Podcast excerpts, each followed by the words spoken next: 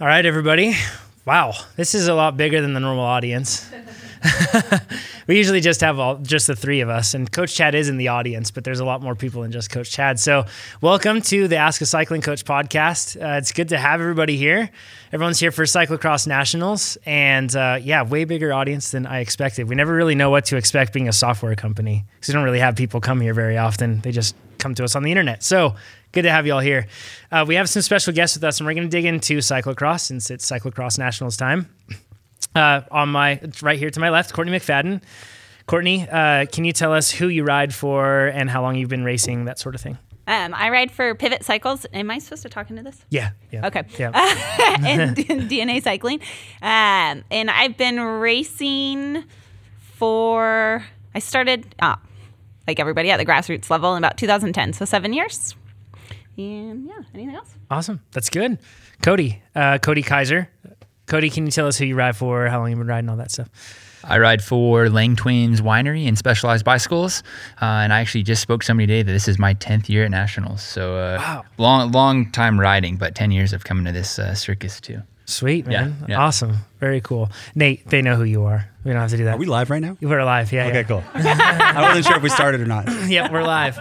We're good. It's happening, right? I can't hear him. I can't hear myself coming out of that, so I wasn't really sure. No, no, you're good. That's good. So let's. We're gonna dive into cyclocross, and we're gonna try to take it chronologically. So we're going to talk about things, everything from building up to an event like nationals, um, but we don't have to consider it national championships, just an event period, a race. So we'll cover the build up to it and, and all the different things you do from the training side. We get into that a bit. We'll talk about the nutrition side. We'll talk about the equipment side and plenty of other details in between. Um, and then afterward, we'll also allow some time for questions. Uh, if you're joining us on Facebook Live right now, which uh, there are plenty of people doing that, um, then you can submit your questions that way too and we'll go through them and uh, we'll try to keep this brief because there are plenty of people standing so we don't want to hurt your legs especially if you're racing so uh, but nate i guess starting off you've you've come from the triathlon side of things. Mm-hmm. and you we actually started in mountain biking and you found that kind of difficult but cyclocross you found better to build skills right? Yeah and i'm so glad i'm sitting next to cody because cody is world famous. If there's a there's a video of him going up belgian stairs where he just floats and today there was a video of him jumping rope, but it was a 20 foot bike lock, people holding it. So Cody has the skills. And I hope he doesn't say he was just born with them.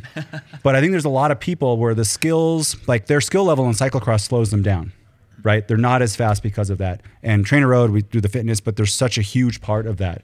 So I don't. How do you want to start? How do you want to go through this? Let's let's start with. I think the let's go through like the typical obstacles you come across on a cyclocross course, and we'll talk about how you train for those or how you how you manage to get good at, at managing those obstacles. So I mean, the first one that we always think about is barriers, whether you bunny hop them or you run them. How do you guys practice barriers? Do you just wait until it's race time and then just that's you accumulated enough experience that way, or are there specific drills you do?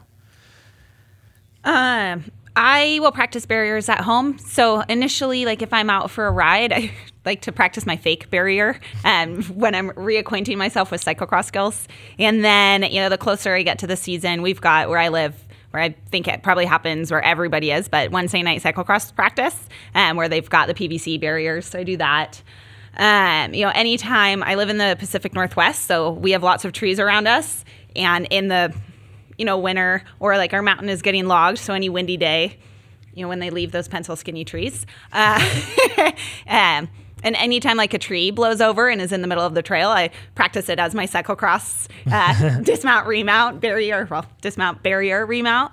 Um, so I kind of just try and incorporate it all year long into my training anytime I see an obstacle like that in the middle of the trail. Um, and then obviously more specific stuff um, when we're leading up to cyclocross.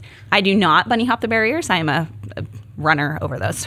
So how many times like during a training ride would you get off your bike to, to simulate a fake barrier? Um, if I'm specifically practicing just like reacquainting that dismount remount, um, I'll I don't even count, but maybe, I mean, 10, 20 times. I'll just go to an open field and just reacquaint myself with that motion just to remind myself um, how to do it, how to do it smoothly, and then bring in the real barriers. What would be something that, like, would be, I, like you did it and you're like, oh, that wasn't good enough? What are some of the characteristics of a bad one? And then what would be like a good uh, dismount and mount? Uh, for me, it would be so. I don't know if many of you guys know this, but I had hip surgery in February. So when I had to reacquaint like my whole body, there's mentally and my hip and how to do a remount. Um, anytime that you would take like a flying leap of faith, because I was pretty nervous. I had surgery on my right hip. Um, I was pretty nervous to do my first remount. And and it was I had a lot of really bad remounts where it just like um, lots of flying remounts into this like big old slap down onto the saddle, which I'm sure we're all familiar with. So that would be bad. That would be a bad remount. I should take notes, somebody. yeah. you know, you want to keep your remount as smooth as possible. So you want your bike to keep moving forward. So anytime my bike is losing speed as I'm remounting, um, that to me would not be a perfect remount. Cody, Um, can you jump in here too? Like, so when you hit it, and we, people who know who listen to this podcast, we interrupt each other a lot. Yes. So I just interrupted you, and let's just you got to jump in, Cody. That won't be my style, that's okay. Okay, cool. Tell cool. me when I should. Okay, I'll just, I'll just I'll lean you forward. Nudge. Cody, if you're gonna, what would you? What's the perfect kind of landing on your saddle? Because we can walk through the whole kind of remount p- part, and I want both your guys' opinions. So Sure. Yeah, uh, and maybe walk us through like how you go about the remount, so then we can get to that perfect landing on the Yeah, yeah. saddle. Yeah. Yeah. Um, so I, uh, when I'm at home before the season, uh, we run a huge uh, series of cyclocross clinics before we start through the shop that we own uh, in Sacramento, and uh, we start super slow and just walk through the the paces. And kind of the ideal remount is that there's not that leap of faith. There's not this you know flying you know jump Superman thing, and that you're actually landing on uh, the inside of your thigh, your right or left side thigh, very smooth, very clean. There's actually you know should only be an inch of you know air between your foot and the ground and then your your leg in the seat it should be very smooth very fluid um, and when it's not that i think courtney says it perfectly when you slow when you're trying to remount that's the sign of a bad remount you know it's like a good hurdler you know in the olympics That's a tip that I think a lot of people miss. Mm-hmm. Um, and actually, one tip really quick when you're talking, get close to the Okay, microphone. my bad, Um, my bad. Then we'll get good audio. Everyone else can hear in here, but Bam. the internet is being left out. So, um, but bad, one bad. thing that a lot of people miss is I think I see a lot of people leap and it's almost like they're trying to get their leg over and clear and that's like the kind of the thought process is I need to get that leg over and be in a seated position. But what you're saying is you actually you want to kind of land on your your thigh, the inner thigh when and then roll on to that position. yeah you So- definitely should not be landing on your sit bones you want to be like that's like that's gonna land to some real bad pain and probably broken bike parts too but yeah you definitely want to be like sliding on Okay. So I like to um, every summer I do a women's clinic, and the women in the crowd can will appreciate this. But I like to I like to um, equate a remount to the Jane Fonda fire hydrant. You know, it's that like, exact same motion, right? You're thinking 90 in the hip, 90 in the knee. You don't need to be swinging your leg around the saddle. Just think about that little fire hydrant motion, and that is how you get on your bike. I actually know what Jane Fonda is. I don't. I hear no men laughing at the audience. so that one went right over my head I'll admit it. Not afraid. Cody's too young. So wha- go ahead, Nate. Yeah. I have this problem when I before that even happens, I do the what they call the dreaded crow hop. Crow hop. I always do this little like stutter step, and I don't know why I do it, and I don't know how to fix it. Fear. Th- That's yeah. So what do I do, Courtney? It's a lot of bad muscle memory too, is what it is. I mean, just yeah, it's fear and and you've just been doing it for so long that way. Is it my foot in the wrong spot, or should I just work on? go back to the basics and start slow. So Okay. like I'll teach this to the women. They'll you know there's I get repeat people that come in. They're like I still do the stutter step, and I'm like you cannot be done with this clinic and still be doing the stutter step. um, that means you need to take it back to a walking speed and not trying to fully run at speed and do it because you're not committing. Can you talk about what you would do then for people who are new to cross? Like, what kind of steps would you guys? Because you guys think you guys both do clinics. How would you progress into a proper? Like, let's do dismount and mount, right? Yeah. Because they're both important. Yeah. Um, let's yeah. So starting with the dismount, um, a, a common thing that you see people say is that it's bad to dismount uh, on the drive side. I, I, are there certain situations where that's good, or is that a bad thing? Well, I think if you're fortunate to be um, ambidextrous in dismounting, I think you're a very rare breed. Um, tell me how you do it because I wish I could. Um, I always obviously on the left side, and if I get off on the right side, it It's goes, scary. yeah, it goes way south. I'm just like whoa. Um, but I think Courtney's spot on. Like starting out, start real slow, just walking pace, um, and do it a couple hundred times. You know, I mean, realistically, 100 dismounts and remounts is probably like eight, 10 minutes in the park, just on, off, on, off at a walking pace. So it's not sinking a bunch of time into it. Yeah. And then just slowly ramp that up. When you do that, are you actually clipping into the pedals every time, or are you just practicing getting on, getting off, getting on, getting off? For me, I'm practicing clipping in and out, but, and I do that at, at the beginning of season two. I, I walk, you know, and then slowly trot and then slowly jog and keep working the pace up. Um, but I think if somebody's trying to get rid of that crow's hop or just learn to land on that inner thigh or whatever, don't worry about clipping in. You know, find the pedal and worry about that later. So you guys are pros Mm-hmm. at a very high level, and you're still doing walking like drills at the beginning of the season. Mm-hmm. Yeah, I definitely was with the hip that was just operated on. Yeah, that's that's really cool to hear because I don't Should think make us not feel bad. exactly. Yeah. Well, Yeah. I mean, famous Vince Lombardi always showed up first day of football practice. Boys, it's a football. Here's the laces. Yeah. Learn how to catch it. But I mean, these guys are NFL players too. Yep. And I think if you don't go back to those basics, you're going to forget how you do it.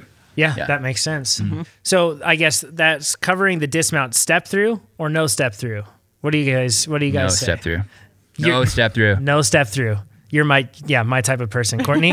I don't do a step through. yeah. So why not? It's scary. Uh, have you seen the Have you seen the video? Joey's okay. Yeah, yeah, Yeah, yeah, yeah. That's a step through. If anybody hasn't seen that, go so on YouTube. you guys should watch it. But that happened at one of our local races when I first started racing cross, and apparently this is what Joey says. So just to defend Joey, um, in the race. In before this single speed race that was going on, there were actually two barriers, and for the single speed race, they took one of the barriers out, ah, and so he came flying around the corner, and then he got a little startled when he only saw one barrier because he was mentally preparing for two.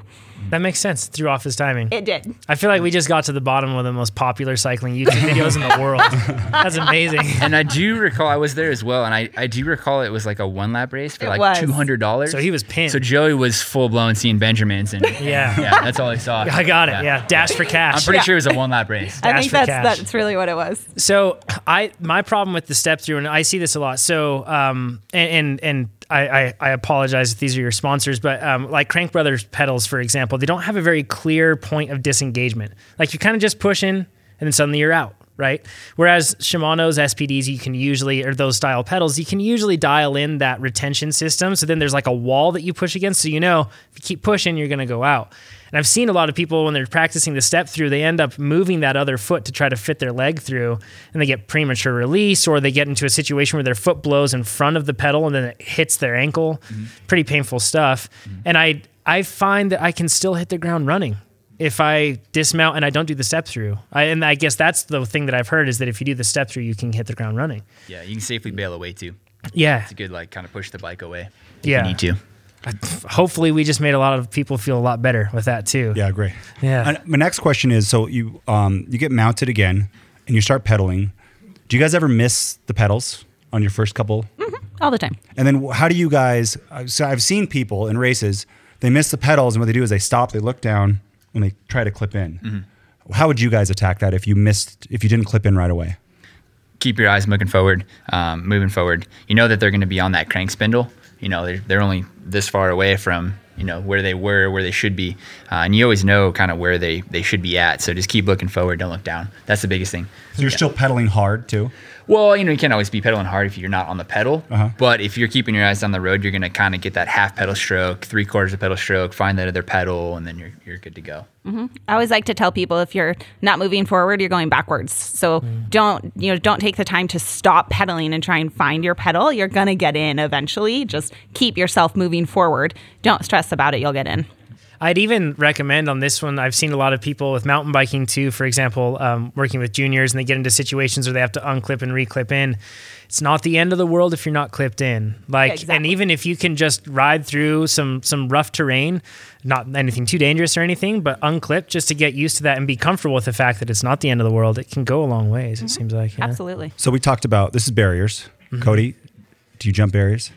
I, I do jump barriers. Yeah, I thought so. Uh, uh, one quick question on that: Do you feel obligated to jump every single thing on a course now, since like you're kind of known for that? No, not so much. Good. Um, I think there's a big misconception with it of like people just you know, assume that I'm always gonna do it, and when I don't, it's because it's actually faster to run it. You know, whatever it may be. I mean, I'm all about having fun and and you know enjoying what you're doing. But if it's not beneficial, I won't I won't hop them for sure. That makes So it's good to know when So to use it and when not to use it. When would you hop a barrier and when would you not? Um, well, it's all going to be the speed, the entrance speed into the barrier. So if I have to slow down too much uh, and then have to reaccelerate out of it by hopping the barriers, you're better off to run. You know, sometimes there's dead straight, you know, 100 yards before, 100 yards afterward, you can dismount and run faster than you can hopping them because the speed, you know, you can almost just two step between, depending on how high they are and how far spaced apart they are. Uh, where you almost you always hop at the exact same speed because you can't go too much faster, and then it's you know problem. So it's that that speed shift. You mentioned PVC barriers earlier and working on those on practice. Um, is that how you've is that how you build up confidence on trying to bunny hop those things? I know that you usually aren't a bunny hopper, um, but have you? but have I've never you? tried to bunny hop a PVC barrier. Perfect. Okay, that's good. So is that? But is that a good way to start then? I mean, because I think you know making sure you can bunny hop is a good way to start, and, and then start with small objects, and then build yourself up. Yeah, because the barriers Yeah. that we have at nationals right now, they're they're taller They're than what a lot of people would experience at a local cross race. They're metal as well. They have some metal tubing on there to make sure that they're durable. It's you know it's it's got some consequence to it more than what normal people would experience in normal race. Uh, do you did you before you started bunny hopping barriers, Cody? Did you work your way up on something like that? Yeah, um, I actually started. I went to this old construction yard and I found these like beams that had, you know, they were cut at 12 inches long. They were never going to get used again, and they were 12 inches high. And started bunny hopping, you know, and I'd knock them over like a book and just keep going at it. But it didn't have a, uh, it was zero consequence. So you're able to just keep going and going and going, and then you start to just build the confidence. I think that's a lot of it too. If if you feel like you can bunny hop on a mountain bike, you probably can on a cross bike, but they're just having the confidence and not looking at that first barrier, you know, just looking through them and Nice. like just checking out almost. How much practice did it take you to be able to bunny hop a barrier? Oh, a long time. Yeah, like a long time. Like like one season, five times a week. Um, yeah, I mean, I was I started pretty young. I was always kind of amazed by guys who did it. Um, when I first got into racing, it seemed like Todd Wells was probably one of the only guys that was hopping barriers, uh, and so I was just like, "Whoa, this is crazy!" Um, I want to learn how to do that. And so, yeah, it was probably a full season to learn how to do it properly, and not just feel like a total spaz. Are you glad that you learned it? Do you think it's faster, like to have that? yeah. that yeah, you got to have your- that tool in your toolbook for sure. Yeah. In your playbook, yeah, Yep. absolutely. Yeah, one instance, and and like you said, it's not always faster. And and one thing that I see a lot of people do is they'll session something, they'll practice it and practice it, but then when you're seeing cross-eyed and you've been you know pushing yourself hard in the middle of a race, it's super, it's very different. Um, and and I think that it's important to remember to like think of like the the speed that you will carry through an obstacle and and the risk that you could have on crashing or anything else like that. Like bunny hopping the barriers will get you Instagram followers for sure, um, but it may not necessarily win the race, and it could cost you your race. Whereas running that race or running the barriers, it's probably there's a lesser lesser likelihood that it's going to end your race with a crash, and you may actually even be more efficient in some cases. So it's Yeah. it's tricky. Do you weigh? How do you decide that's a barrier I want to jump? That's a barrier I don't want to jump. Yeah, so I've got just a 10 for 10 for 10 for 10 rule and if I can't do it 100% of the time, I'm not going to do it at all. You know, I, I sometimes there's outliers in the race that will force you off or whatever it may be, but if I can't hop it every single lap of the race, I'm not going to do it. And if I can't hop it 100% of the time in practice, I won't do it. Because that one time you mess up is going to be the second time you mess up in the you know in the race. Yes. Yeah. So if you can't do a ten for ten, don't bother. It's not worth it. That's smart. And there's times where I'm like, got it, barely. Next time, you know, and I'm like, nope, it's not happening today. Can we Whatever. jump right now to about pre-riding a course? Yeah, let's do it. So like when you guys pre-ride a course, it sounds like like one thing I don't see. So I, I go to a lot of local cross races. People just go around in circles, Mm-hmm. right? and I'm not. Is that the way that the pros approach it too, or are you guys trying to like you see a technical spot and you try it ten times in a row? Yeah, you definitely should be. I like to call it course inspection, not just pre-ride. Um, and it can be fun when you're out riding with your buddies and you know chit chatting and pre-riding, but you want to be inspecting the track. You know, you want to be seeing uh, checky sections, techie sections. Um, I think everybody out here this weekend is seeing that hillside, and they're wanting to try it time after time after time after time. So you, you want to be inspecting the track for sure. What were your goals, Courtney? Like when you went out for the pre-rides that you've done on the course so far, what was your goal with with the pre-ride? Like, were you already pinpointing certain things off of a course map, or did you just want to get the lay of the land, then break it down? How did you go through that process? I always like to do one lap slow and just get the lay of the land of the the course, um, and then I'll come back and there's a section that I know I need to pre-ride or I want to check out different lines. Then I go back the second lap. I'll pre-ride or I'll go back and you know do it so many times. But I, I think that it's possible for you to overthink a section, and if you hit it too many times, uh, because you're like, oh, I didn't write it well that time. I didn't write it well that time. I want to keep going. Like you're just going to kind of deteriorate and you're not going to write it well if you start overthinking it. And I think it's good to kind of step back from that and be like, you know what? I have another day. So it's nationals. Like yesterday, for example, that hillside, I wasn't, I didn't like my lines that I was taking. And I kept being like, okay, I need to do it differently. I need to do it differently. But I kept doing it the same way. And I was like, you know what? I'm just going to, I'm going to come back tomorrow and yeah, I'll do I'll do my hot laps and check out those lines again that I want to do on a new day. Um, so I think just kind of stepping back and get the lay of the land, scope out what you want to hit, check out different lines. You know, after you've figured out the course um, and know you're like, okay, I've done a lap or I've done two, and go from there. Sense. You mentioned that, Nate, like kind of with coping with situations that are either inspiring fear or frustrating you because oh, yeah. you can't figure them out. That S, that that really steep section. Mm-hmm. That's for, to me. That's for those who don't know. At Cross Nationals, there's this it's changed every day, but it's a kind of like an S turn, off camber. It's been sticky, frozen, slippery. Lots of people fall in it, yeah. and it, uh, to me, it gets in my head, right? But I and I kind of I shy away from it. But how much time would you guys put? Like if you had a tricky section in a course, I know Courtney, you just said you don't want to get it in your head. But Cody, how many times would how much time would you spend sessioning a, a tricky section of a course?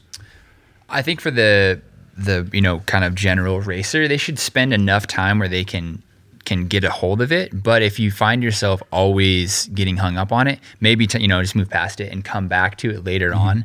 Um, a, a, section like that, that's a pretty key component for this weekend's track. But sometimes I'll see folks riding, you know, maybe a little tricky stump in one turn of the track, just over and over and over and over again. You're like, all right, this is one turn out of, you know, 15 on one lap and you're going to do the you know six seven times yeah. you know you're dwelling too much on one spot mm-hmm. so i think it depends on how large of a chunk because this is a that's a huge section of the uh, the, the track um, so it, it depends if you keep fighting yourself on it move past it come back to it maybe just watch some folks um, don't don't waste too much time for sure mm-hmm. how do you um, one thing that we also noticed on this course and this is on the pre-riding side of things we'll go back to some obstacles that we face but one thing we noticed, and in this particular section, it's a steep off camber descent into a, basically a 90 degree turn where then it just cuts directly across the side of the hill. And we noticed in the early days with the course, when it was still getting worn in, that the line was basically in the direct center of the course. And it was almost that way around the whole course, right? It's almost like that safe line. How, Courtney, when you're looking at a course, do you just check out that line, or are you the type of person that's exploring the space, so to speak? Um, you know, I think as a writer, it's really easy to be like, oh, look, there's the line. But we need to, we all need to, and I could do a better job too, just opening up my eyes to checking out different lines. Like um, Jonathan had told me about this other line going into it and I was like, yeah, I saw somebody take that yesterday and so that's the line I've been writing going into it and it was it was great and um, I think it is it's just trying to open up your perspective to to this course instead of just hitting the line that you see that's built in because you know you, you hear it all the time that that's not necessarily the best line that's just the line that's there. Yeah. And then I always like to, especially in like grass, once once the grass gets torn away and then it's just brown, there's not a lot of traction there. Yeah. Um, and so, you know, by the time we we race on Sunday at a, an event like Nationals, like that actually isn't the line anymore because it's not there's not a lot of traction and you can if you widen out a turn and find the green, there's a lot more traction in green than there is in brown. Yeah yeah, I, I, noticed that when everything was frozen this morning, and I crashed four times. Yeah. um, uh, so, uh, do you mind if we jump back to barriers, or yeah. do you want? Yeah, or sorry, obstacles. Yeah, sand. Yeah. Um, we have a sand section on this course, but it's really not that long. It's a pretty short sand section. It's not that deep, I would say. Like it's it's it's pretty rideable as far as sand sections go. What are the key things you remember when you go into sand? Like, what are the things that you need to do in order to make it through? Staying on the bike, pin it. yeah. Um, I think there's a, a, pretty big misconception on riding in sand. It's always okay. the like lean back, keep the weight off the front end, and just like kind of hope that it doesn't flop on you. Mm-hmm. Um, and I think actually, if you watch, I don't know, I've studied the Euros for so long, and there's races that are all sand. You start to see how they ride. Uh, and they actually shift their weight forward. Um, it gets really centered on the bike, kind of right on the tip of the saddle, like TT style almost. There's an Um, epiphany around the whole yeah. room right there. that was powerful. yeah. Um, if if you're here in the room, if you're online, I highly recommend go watch, go find the World Cup at Koksijde on YouTube. Watch those guys. Um, but they slide forward. They actually like hover above the seat a couple of inches, Yeah. and they're just driving those pedals like pistons straight up and down. Yeah. Um, core tight, arms bent. Versus the like, you know, lean back and watch that front wheel just wash all over the place. I noticed too the pros you'll they'll do that hover thing and then they'll be throwing their body around. Mm. Why do they do that? they're trying to keep the bike straight.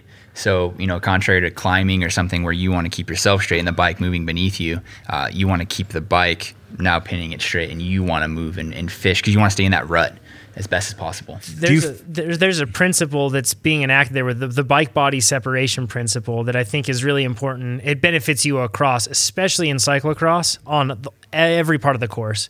That's really important to have. But sand's like a really interesting one.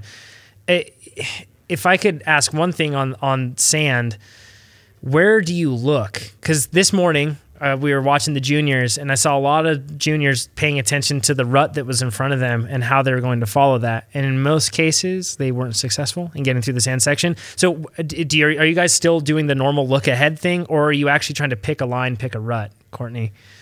Oh dear. Um, sand is not really my forte. so I um, I just try to keep pedaling and look forward and hope I can stay in the rut.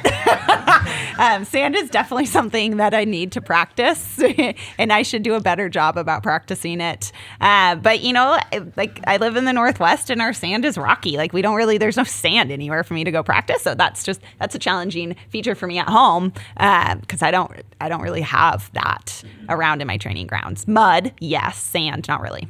Cody, what about you? Uh, you want to look a little bit ahead for sure, um, not towards the end of the sand pit. You want to stay, you know, focused on what's right in front of you, uh, and if you can steer into that that trough, or you know, if you get out of it, don't be so frustrated to get try to fight back into it. Just keep kind of making your own route. Um, but you know, I'm surfing a couple bike lengths ahead of me with my eyes, seeing Okay. what's coming up. I see people kind of like they almost like jump ruts, Mm-hmm. right? They're kind of going and they jump to another one and then to another one. Do you do that too? Uh, I don't think that's on purpose. I think it's just Okay. that's just. Oh, It going- looks cool. That's we're going over here now, buddy. We're going over here now. okay. Yeah, Just going with the flow. yeah, exactly. And when you When get you that, get in that red, it feels really good. You're like, well, I'm so fast. yeah, when you hit that ro- that bottom, you yeah, you accelerate quite quickly. yeah. when you when you have that bike body separation and they're throwing themselves around, is it just when you get into that phase, do you just feel it?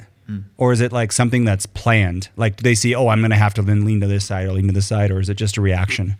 Just reaction. You you definitely want to be able to steer and counter steer to keep yourself into it, but that's not the plan. Like the plan is to do whatever you need to do to stay in it, but it's not to to steer. You know, if you don't have to, sometimes you just it clicks and it's like pedaling on flat ground, uh, you know, on, on grass.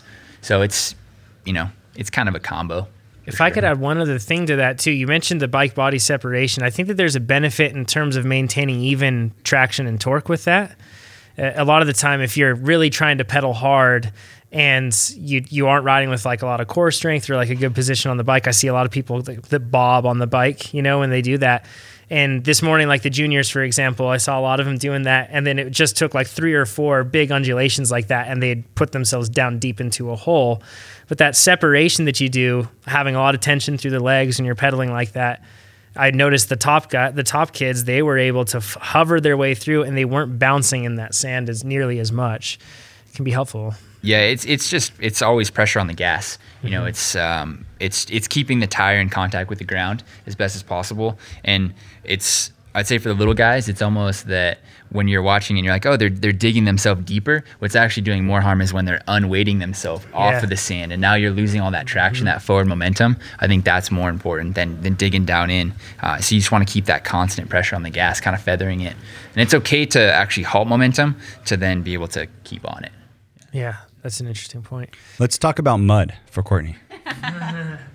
so the, today we we had some muddy, um, a couple muddy days. What? How do you guys like? Let's talk about a- off camber with mud because I think that's one of the hardest things, right? And it might uh, you probably won't have that tomorrow, but how do you guys ride an off camber section with mud? Courtney, Someone said carefully. carefully. Always keep your eyes up, right? you don't want to look where you don't want to go. Um, where you don't want to go. Um, and in off camber that's muddy, I always like to start at the top in anticipation that I might slide down, um, so that there's space for me to go.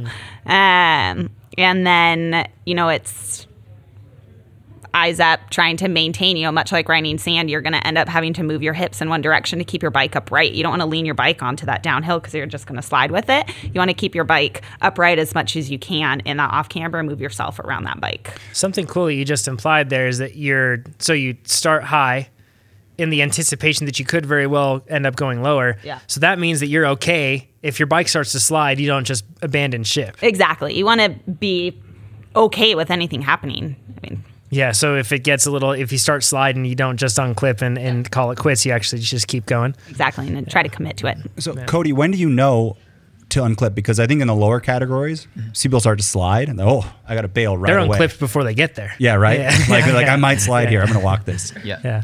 Um, you, you definitely you want to unclip before you come to a complete halt. Uh, if you're if you're going down, you know the captain stays with the ship, but don't go down with the ship. Maybe in this case, you know you don't want to hit the ground. Um, but you uh, you definitely want to anticipate yourself slowing or kind of getting below that running pace. Because if you're going lower than running pace, it's faster to be running. You know, so you want to stay on top of that kind of average average setup. Do you guys just keep pedaling?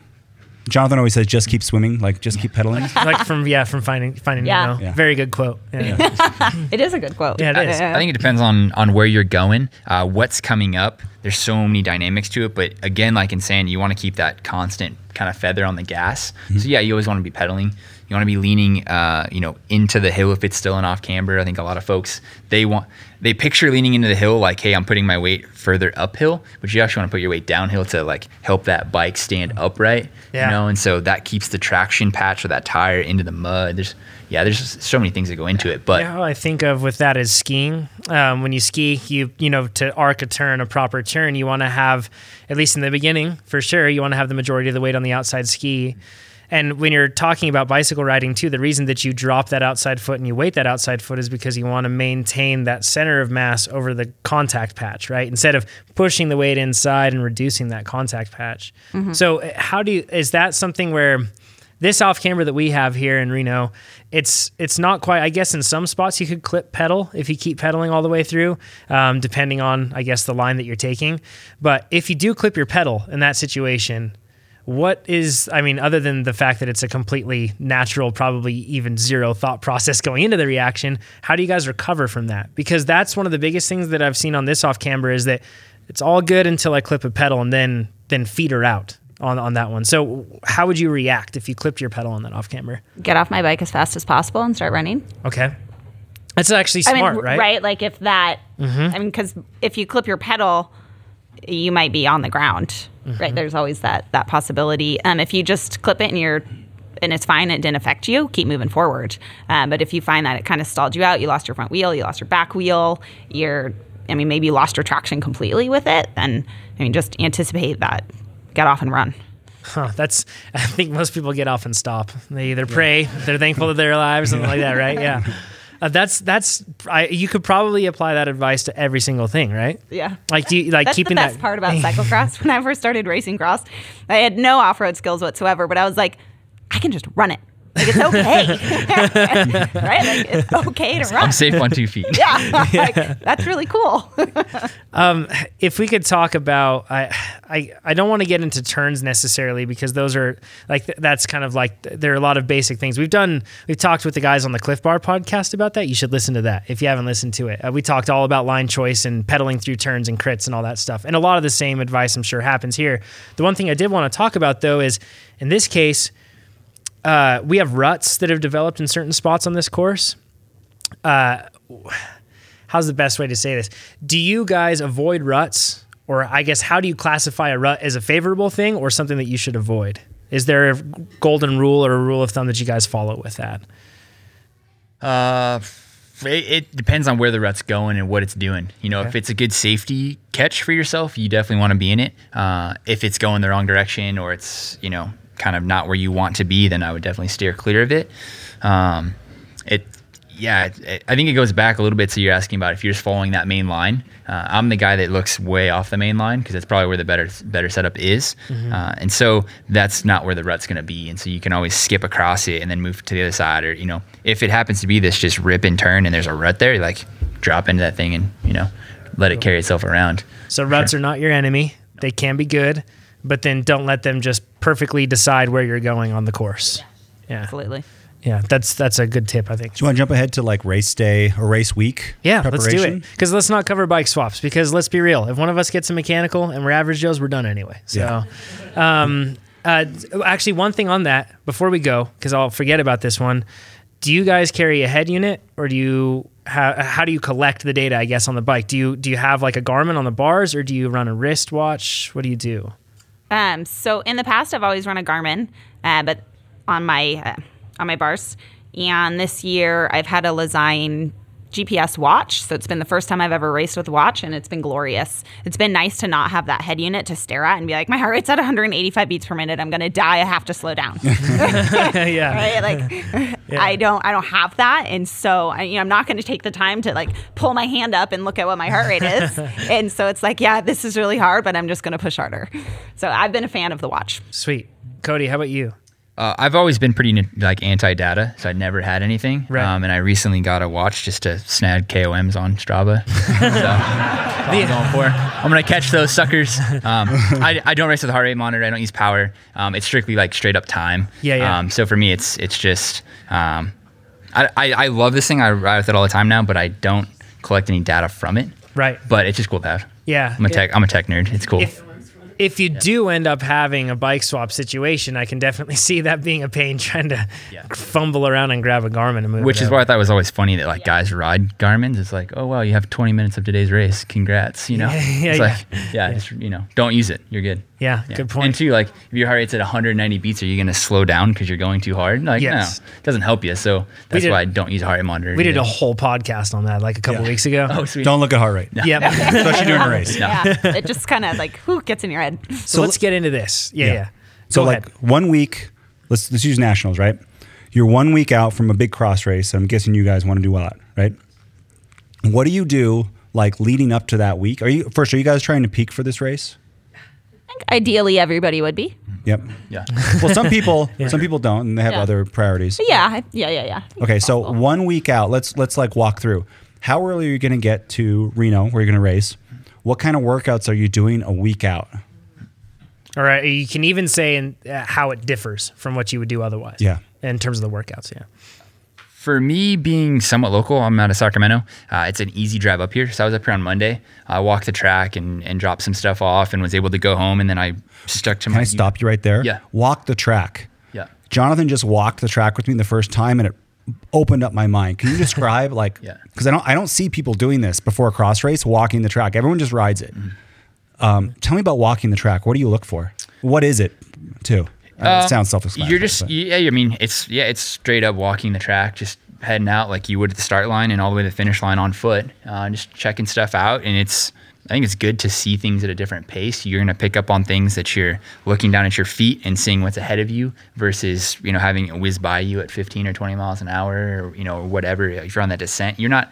You're not looking at what the descent has to offer you. You're looking at that like death trap of a hay bale. Yeah, know, yeah. down at the uh, you know the apex of the turn. Um, so walking the track lets you open up and see a lot of things, and you're like, okay, I need to I need to be left and shoot to the right here, or be left, or be right and shoot left, or whatever it may be. Okay. So you came Monday. You walked Mm. the track, and then what else did you do? Uh, I went home, uh, and then I turned into you know usual travel mode. So if we had to fly like last year to Hartford, I'd fly on Thursday.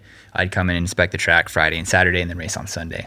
So once I was able to. Um, like once I got the track walk down and I turned into full travel mode, even though I'm just driving up, it was a Thursday arrival. Okay. Is that the same for you too, Courtenay? Is that like usual time frame you like to give yourself or? I flew in yesterday morning, so Friday morning. I didn't really see a need for me to come any earlier than that. I flew in from Bellingham, just north of Seattle. Um, I thought the extra night in my bed would be more beneficial than staying in a strange bed in unfamiliar territory. Yeah. I like I like my own bed. Uh, I don't sleep well in places that aren't aren't my bed, and so any extra time that I could have there for me is beneficial. Yeah. So, um, what kind of workouts are you guys doing like a week out and leading up to the actual race? Are you doing really hard stuff? Are you shortening your workouts? Or are you just doing really easy stuff? Are you just not riding? what are you guys doing? Um, well, you want to keep your legs open, um, but also you want to make sure that they're fresh. So for me this week, you know, my volume definitely decreased. I did my last really hard workout last Sunday, um, and then just shorter efforts um, from there, like short sprints on Tuesday, shorter couple minute efforts on Wednesday, and then easy Thursday, easy Friday, and openers today. So when you say short, like like an hour's worth of working out, or I did an hour, I think, on Tuesday, hour and a half on Wednesday. Are you- Um, and you're doing that just outside anywhere in Seattle or in Washington? yeah. Yeah. Yeah, um, yeah, I rode outside. The weather's been really bad. um, but yeah, yeah, yeah, I rode outside. I think I rode the trainer on Thursday because it was just it was like 38 degrees and rainy, and I was like, I don't need to go out there for an easy spin. That looks miserable. Um, Cody, for you, do you turn down volume as well but maintain intensity, or or how do you usually taper in for a big week like this? Yeah, uh, for me, I've always been uh, way more uh, intensity driven than uh, endurance driven. Like I don't ride a lot of long hours. Like you know, during the season, my longest rides probably like two and a half hours, three hours, which most people would probably think I'm just crazy for. um, but I respond way better to a lot of high speed, constant on the gas. Uh, we raced last Sunday, and the last time I raced before that race was three weeks ago, and that race went horrendous because I was so far off the bike, just you know, on the gas. Like I'm, I'm training hard, but it's not racing, uh, and so I've always been more speed work. So we raced last Sunday. I motor paced on Wednesday, did some hard efforts on Tuesday, um, trying to keep that pace super high. Gotcha. Yeah, it's it's what works for me for sure. I wouldn't, re- you know, I wouldn't prescribe that to anybody, but Yeah. what, what about the day before the race? Uh, definitely uh, openers. We got out there today. We did a couple of um, simulating, kind of like attacking, rolling hard, and then attacking again. Um, probably around a minute and a half to two minutes total. That's more like how I'm feeling. Like, okay, I, I've gone pretty hard. I'm going to back off now. Um, I do a lot of th- today's work based on how I'm feeling in any race weekend. After you guys do the openers the day before a big race, do you do anything different nutritionally? No. Or you just kind of eat just regular? I know some people might want to do a recovery drink or something like that, but do you guys do that? I don't. I uh, I like good old food. I, I don't. Uh, I don't drink any concoctions. Um, yeah, just a nice good sandwich or something. Courtenay, same with you. do you. both. I do a recovery drink, and then I try to eat as soon as I can. So that brings me to my next question: Is how do you guys eat race week, especially when you travel? Like there's the you know the food that you have at home, but then when you come to Reno, how, how do you guys eat before a big race? I try to keep everything as similar as possible. Uh, you know, travel day eating is always really hard. Um, but beyond that, you know, I know what works for me on a race weekend. So I just try to, and what works at home. So I just try to stick to the same eating routine. I'll just pick up the same um, fruits and vegetables that I would eat at home. I had, when I was in Europe in November, I was staying with a couple of other gals.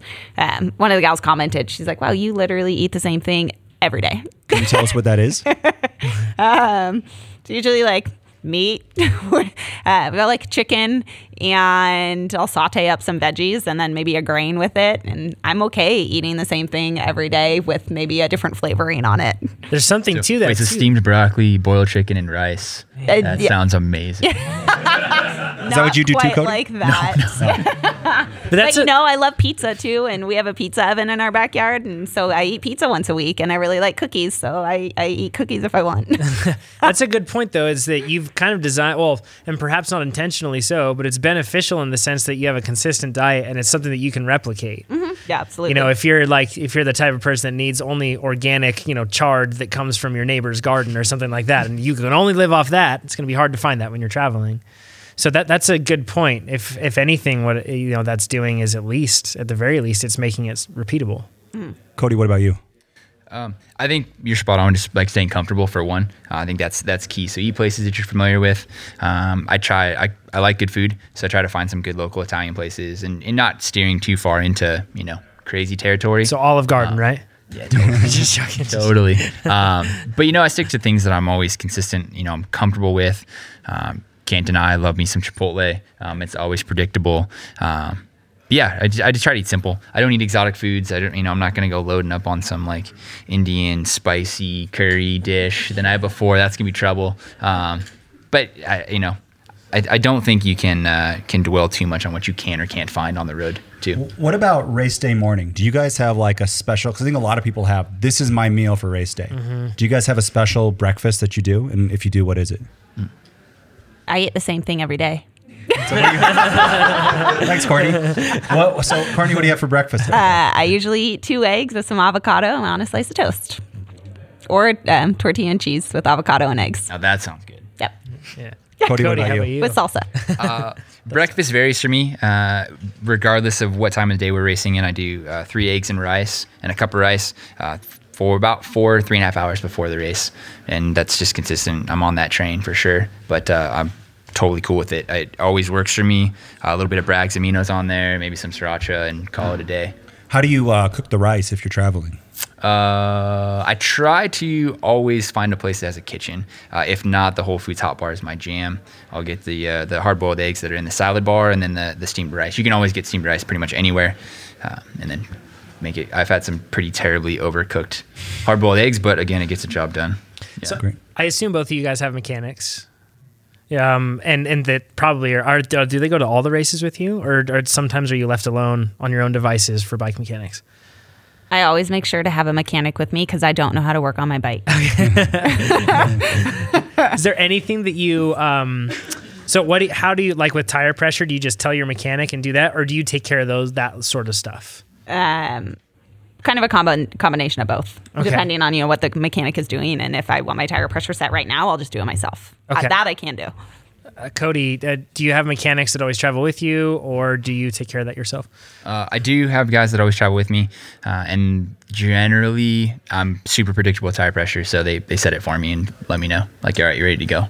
Uh, Do you guys do anything else on your equipment, like pre-race, or like a check over, anything else, uh, like stem bolts, things like that? You know, that might not want to come undone, or do you guys just trust the mechanic and go with it? Oh, I, I trust my mechanic. Agree, yeah, for sure. like 100% right, but that's why you want to make sure that you have a mechanic that you can trust, that nothing's going to go wrong. I think it's I, think that it's crucial and obviously in every discipline, but in cross especially because you push these bikes in cross really, really hard. And I've seen a lot of people either blow their tires or blow spokes out of the rim. There's a there's a ditch you have to jump on this course or or run through. And I've seen people blow spokes out of their wheels there, do plenty of things that seem like, you know, if you're doing simple maintenance, you know, if you have a mechanic, you guys live a lush life there. But for the rest of us on the bike mechanic side of things, we'll have to talk to your mechanics at some other point, I guess, to get more detail. there, Let's talk but- about tire pressures. Cody, you said it's always dialed. How do you guys decide? I always struggle with this. How do you know what the right tire pressure is for the course? And can you guys just tell us kind of like what tire pressures you guys run for? I guess it's always 33, right? That you're racing? Yeah. Yeah. Yeah. Um, this this is like the hardest question to answer because everything is uh, rider dependent and rider weight dependent and all that kind of stuff. Uh, for me, I always ride 28 psi on a dry tire and I always ride 25 in a mud tire. That's simple. It's one less thing for me to worry about. Dry conditions are always dry conditions, and wet conditions are always wet conditions. And I ride a higher pressure than most folks would consider. I think a lot of folks in like the mud range would be 18 ish. Um, I'm 160 pounds, so that's like a good weight. I think that's something that needs to be included when you're throwing out pressure, because Courtenay definitely is not going to be running 28, um, Right. you know, in a dry pressure, and so that's those go hand in hand for sure. Cody, before we go to Courtenay, can uh, you tell us what tires then you'd run for dry and mud? Ex- exact tires. Yeah, yeah. Uh, so I ride for Specialized. So we ride the Specialized Tracer on the dry. There's a new version this year uh, at both of their tires and compounds. Uh, I do still have some of the old Tracers. Um, so I ride both of those in the dries, and then uh, their new Terra in the mud. What And are will you those race? clinchers or tubulars? Tubulars for sure. Tubulars. Yep. What will you race uh, tomorrow? I'm gonna ride the new Tracer. New that's a new file tread, intermediate dry file tread. How about you, uh, Courtenay, with pressure? What do you run? Um, so again, like Cody said, it's very course dependent. Uh, but I knew going into this course, from what I had seen, that looked like there was a lot of rocks, um, and the ground was pretty hard packed. So I started yesterday with a higher pressure of 23, 24, and felt like I didn't have a, as much traction as I wanted going into it. So I dropped my pressure today to 22, 23 and felt a lot more confident. Um, and, you know, due to it being a dry course, that's typically around the pressure. I usually start 23, 24 and I'll go from there. Um, in muddy conditions, I've gone down as low as like 17 in the front, 18 in the rear. Um, unlike Cody, I don't have a specific mud pressure because I think all all mud is different. Some mud is tacky um, and um, grippy, like mud in the Northwest. It's actually really kind of sandy mud, so you have a lot of grip with it. But you go out to like Cincinnati. Um, Here it's peanut was- butter. It's like peanut butter on like a table. clay here. and Yeah. it's so so slippery and so like i'd probably run a higher pressure mud pressure in the northwest than i would in that that i ran in cincy this year with it being as slippery as it was that makes sense. Do you want to jump to race start? Um, yeah. uh, One thing though, let's talk about your warm ups. Oh, yeah. Do you guys? I assume you do a warm up before every race. What What does that look like in terms of the structure? Are you just like a? I I, I assume you're not just a pedal around type of person and, and let her let her fly once the gate goes. But what do you do for your warm ups, Courtenay? Um, so I will usually, you know, I try to get in a couple of, you know, warm up laps, let's say on race day, um, and I'll cor- incorporate those into my warm up. So if I get in three laps, let's say, like that's already that's a half an hour. Um, so my warm ups are usually pretty short. and I keep them between. It also depends on the temperature. So I try to keep it between 20 to 25 minutes. But if it's hot, like it was at the early season races, I'll only warm up for 15 minutes. And I typically start with just like easy pedaling and then do a little into the zone three. Then I'll do two minutes into zone four, back it off for a minute, two minutes, back it off for a couple of minutes, then some three short 20 second sprints, and then a couple of eas easy minutes off. And then it's time to go. Awesome. How about you, Cody? What's your warm up structure look like?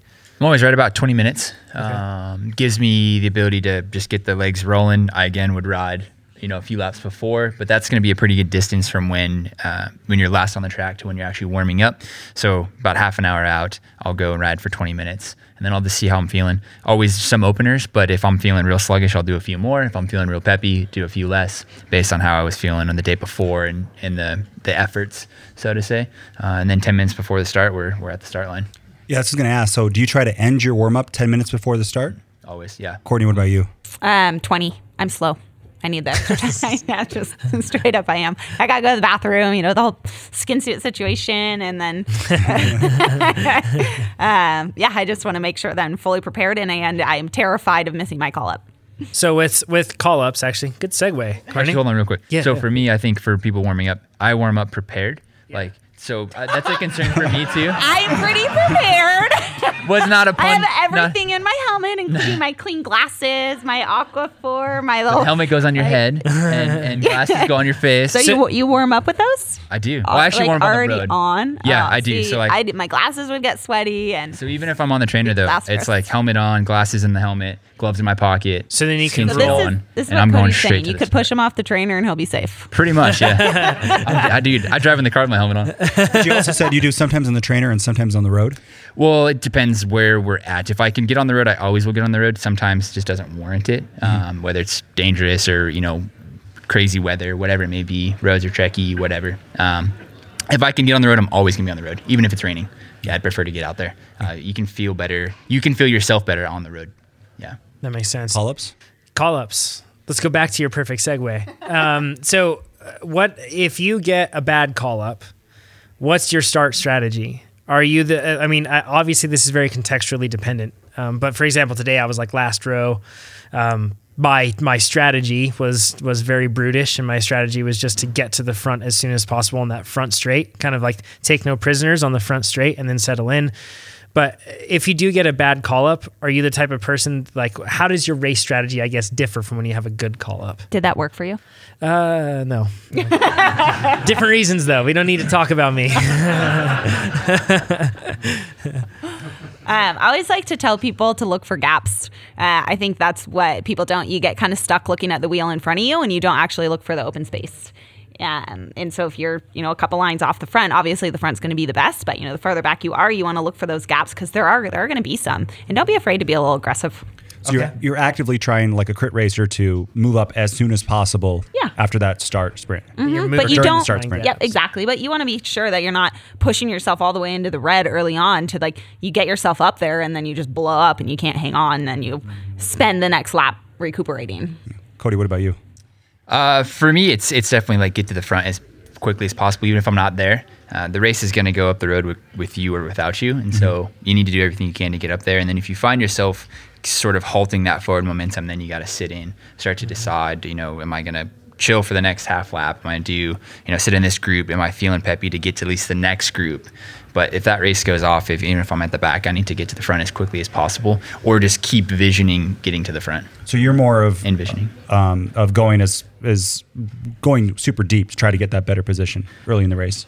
for me in, in my previous experience yeah that, that race goes away without you you know if you're not there and so you got to get there um, and then if you know that or at least you tell yourself that's the group i need to be in you somehow can generally get there too you know if you, I if also, don't you, settle know, in.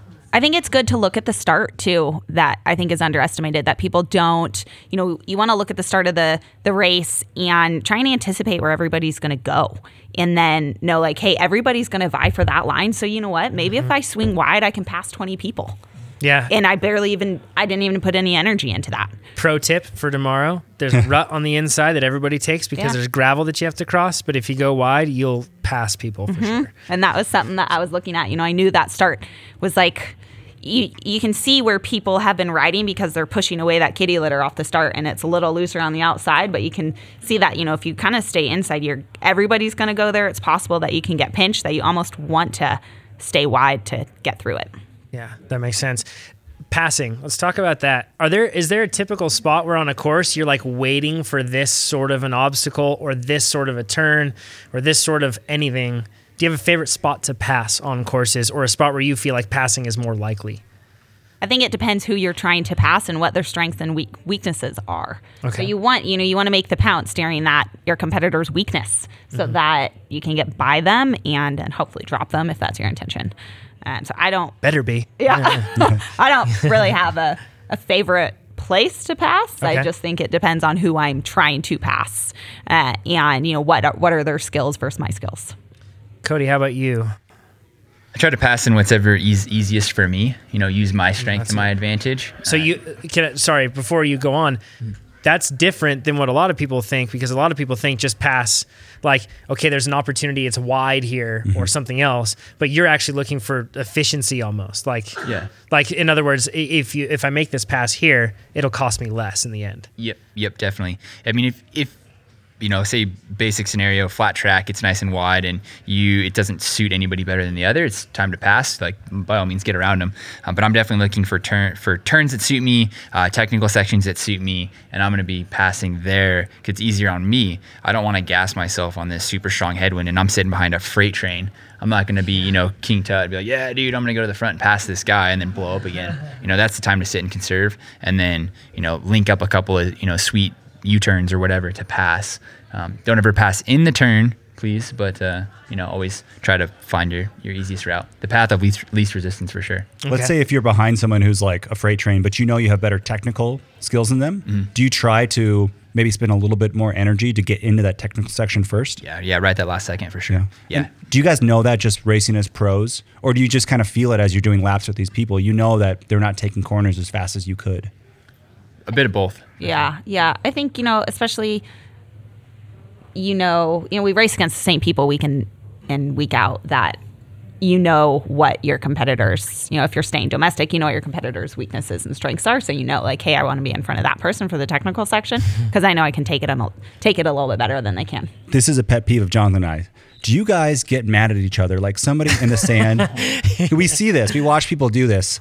There'll be a bunch of people going through the sand, and one person will stop. And at the lower categories, the person behind goes, "Oh, come on, buddy! Why did you do that?" Like you just you just took my UCI license. Yeah, exactly. They're like I was gonna win. Yeah. I was gonna dethrone van der Poel, and then this happened, right?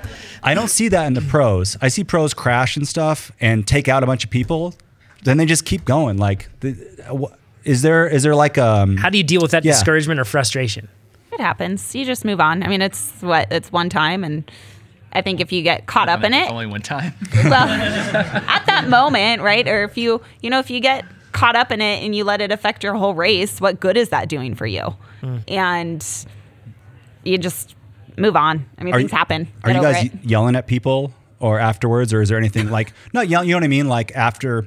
So in the pro tour, they talk about people like being Oh, yeah. unsafe riders, right? And afterwards, talking to people and saying, "Hey, you know, you, sh- you should not do that." Does that happen in cross at all, or is it? Is that Nah, I, I wouldn't say it happens like you're an unsafe rider, but Yeah. I would also say that if the same person or people keep doing the same things in front of me, I'm like, get out of the way, dude.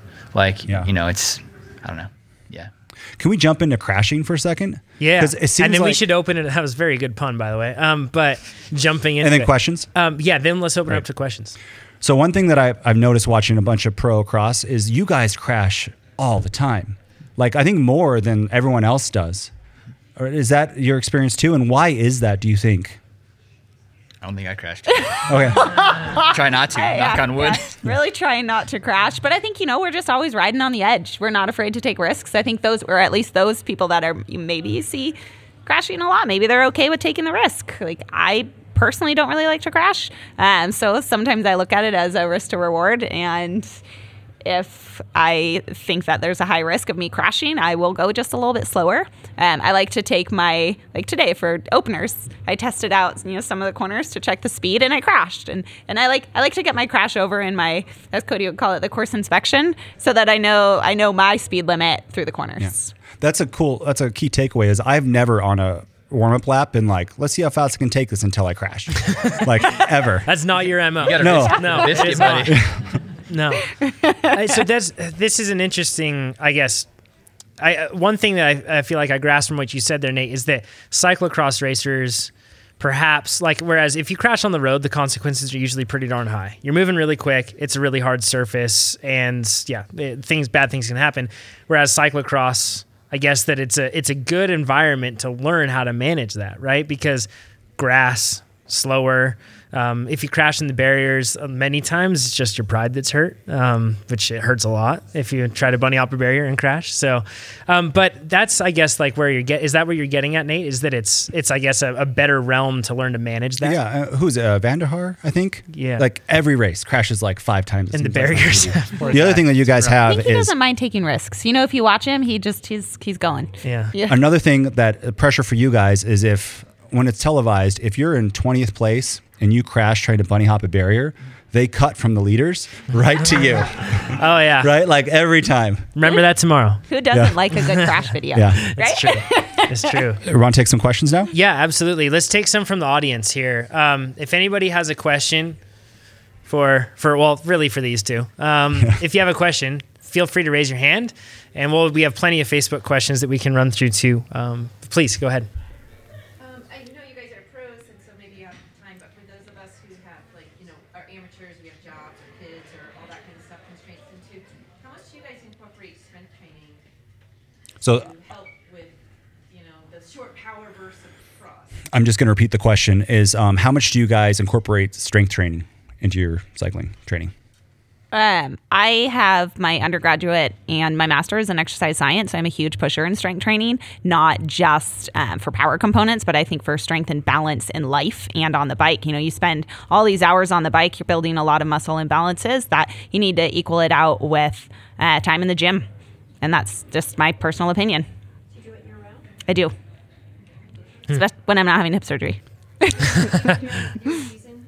Uh, this so the season is a little bit harder. You know, the past couple of seasons I actually backed off and I didn't, and I notice it. You know, my back gets a little more sore. Um, I come back and I get back in the gym and I'm really sore, and like my, you know, you ride the bike and you just end up super kyphotic. And and so Hold on, you know, hold on. What, what does that mean? it means it means you're like this. Your shoulders are super internally rotated. You kind of get that hunchback. Um, you're Oh, you basically like, a bike racer. you, it- Yeah. I got you now. I got you. pretty much right your back muscles are overstretched um, and and so you know again in a large this season i tried to you know i back out the amount of days but at least one day. You know you need ideally you'd get three days a week of strength training in to build one day to maintain. And so for me um, i would try to get one day of strength training in the gym this this season and it really helped. You you bring up an interesting point, and actually, your your teammate um, and pro mountain biker Sofia Gomez Villafañe, she's with us here too. Um, she actually mentioned this to me too that she had dropped her strength training for a short period of time, and then she came back to it, and she said, "I'm never doing that again. I'm just sticking with it. I'm not going to drop it off because it mm-hmm. can be pretty detrimental for that short period of time.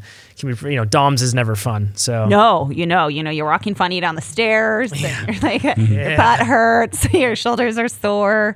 Um, I think you know, like I said, that you just want to at least maintain. You don't, and especially when you're racing so much in the season, you don't want to fatigue yourself out from the strength training. Yeah, sure, back down your load um, and don't do as heavy as you would, you know, leading up into the season. Yeah. Cody, what about you? I do until the season begins. Yeah, so I, I do mostly plyometric style stuff, not a lot of actual weights, a little bit with the kettlebell, but uh, late, early, early to late um, summer, uh, early to late. That's pretty much the entire summer, but like I say, mid to late summer, and then all the way into fall, uh, and then right until the season starts. Yeah. Cool. Uh, next question. Yes. So Cody, I do plyometrics as well. Um, during the season, would you still recommend doing it like once a week or just backing up? The question was, uh, should I still do plyometrics during the season, or just once a week? I, I don't. Uh, for me, I'm not a coach. You know, I, I have somebody that I you know follow their their lead on this because it's far smarter than I am. Uh, but I don't do anything during the season. I think, yeah, I think it. Uh, for me, the the training shifts. It becomes much more um, speed, and you know, like obviously strength can help speed, but actual you know speed, speed. And Courtenay, you still do once a week for me. I'd still do once a week, you know, and actually in season is when I try to focus a little bit more on body weight and uh, plyometrics. And, you know, I pull out the agility ladder or the coordination ladders that I like to call it with my clients, um, just to keep that leg speed. And you still, you want to keep the power. And plyometrics, you know, when you're doing a plyometric, you're not going to failure. You shouldn't be doing a plyometric to failure or you're going to hurt yourself. Um, but you're just going to keep that snap in your muscles. Great. That's a good point. Next question.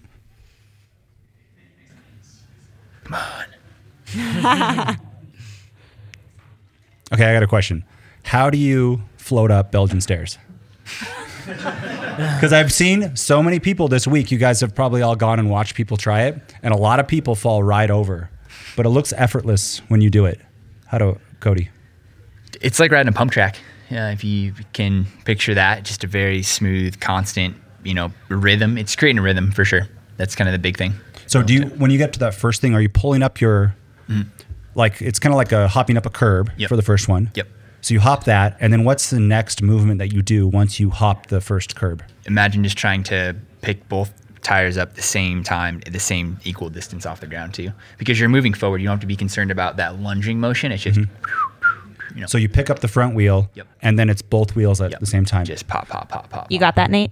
Yeah just like that pop pop pop He's gonna go do it right now. He's ready. Tomorrow, He's going to show me tomorrow how Are you done. picking up with your cleats, or are you like kind of doing the way where you kind of push back and pick up? no with the cleats yeah Yep. being clipped in uh, hands and feet equal pressure at the same time yeah and you can actually use the recoil of the first one to pick up for the next one you don't it doesn't take a lot of Sounds simple. effort. Yeah, no excuses, everybody. Yeah, let's see it. Yeah, we're, let's all, should we go practice? Yeah, why not? Um, something I noticed too about the Belgian steps that we have here is the fact that they are slightly sloping downward. Is that abnormal? And these are fully man like wood steps, like they, they aren't like uh, they aren't made into the dirt at all with railroad ties or something like that. Is that typical? And does that change your approach, like the angle of the of the steps? Does it make it easier or harder or the same? You don't even notice. the same yeah The same. Yeah. I, I, the question of the weekend has been like, what are Belgian steps? Hmm. Um, it's not not quite a thing in Belgium, um, but no, it, it's just it's the same. Yeah. Gotcha. Yep. That Might makes help you a little bit, I guess. Yeah. Yeah. All right. Great. I think we're good. Yeah, it's been going for a while. Thank Some people have been standing for quite some time. I know everyone's sitting down on the floor now. yeah, you've all lowered in height. Thank you guys so much for doing this. I learned a lot. yes. I'm ready to go crash some. Trying to practice this. Thanks really- for having us. Of course, yeah, we really appreciate it. And thanks to everybody that came. Uh, we appreciate it. Thanks. Yeah, we're gonna cheer you guys Thanks, on. everybody. Thank you guys. Thank you. Thank you all. Thanks for tuning in.